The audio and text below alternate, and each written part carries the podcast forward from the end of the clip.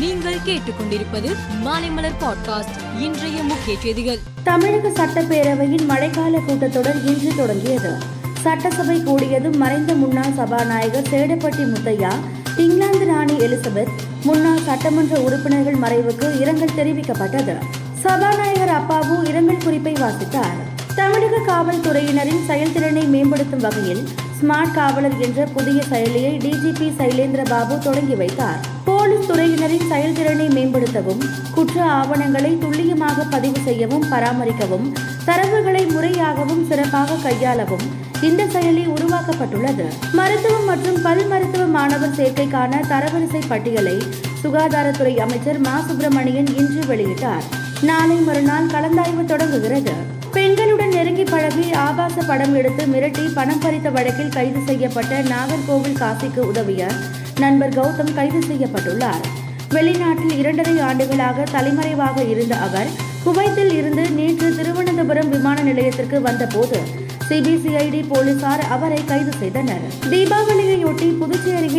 ration அட்டைதாரர்களுக்கும் பத்து kilo அரிசி இரண்டு கிலோ சர்க்கரைக்கான பணம் வங்கிக் கணக்கில் செலுத்தப்படும் என முதலமைச்சர் ரங்கசாமி அறிவித்துள்ளார் காங்கிரஸ் தலைவர் தேர்தலுக்கான வாக்குப்பதிவு இன்று தொடங்கியது டெல்லியில் உள்ள அகில இந்திய காங்கிரஸ் தலைமை அலுவலகம் உட்பட நாடு முழுவதும் அறுபத்தி ஐந்து வாக்குச்சாவடிகள் அமைக்கப்பட்டுள்ளன அந்தந்த மாநிலத்தில் வாக்களிக்க தகுதியுடைய காங்கிரஸ் கமிட்டி நிர்வாகிகள் ஒன்பதாயிரத்துக்கும் மேற்பட்டோர் வாக்களிக்கின்றனர் இந்த தேர்தலில் கட்சியின் மூத்த தலைவர்களான மல்லிகார்ஜுன கார்கே சசி தரூர் ஆகியோர் போட்டியிடுகின்றனர் நாளை மறுநாள் வாக்குகள் எண்ணப்படுகின்றன டெல்லியில் முந்தைய காங்கிரஸ் அரசு செய்திருந்த அனைத்து ஊழல் சாதனைகளையும் ஆம் ஆத்மி கட்சி முறியடித்து உள்ளதாக பாஜக தலைவர் ஜே பி நட்டா விமர்சனம் செய்துள்ளார் ஆம் ஆத்மி கட்சி ஊழல்களின் கட்சியாக மாறியுள்ளதாகவும் அவர் குற்றம் சாட்டினார் ஜி டுவெண்டி நாடுகளின் தலைவர்கள் மாநாட்டில் அமெரிக்க அதிபர் ஜோ பைடன் சவுதி இளவரசரை சந்தித்து பேசும் திட்டம் எதுவும் இல்லை என தேசிய பாதுகாப்பு ஆலோசகர் சலீவன் தெரிவித்துள்ளார் ஈரானின் எவின் பகுதியில் உள்ள சிறைச்சாலையில் பயங்கர தீ விபத்து ஏற்பட்டது சிறையில் கைதிகள் இரு தரப்பினரிடையே ஏற்பட்ட மோதலின் போது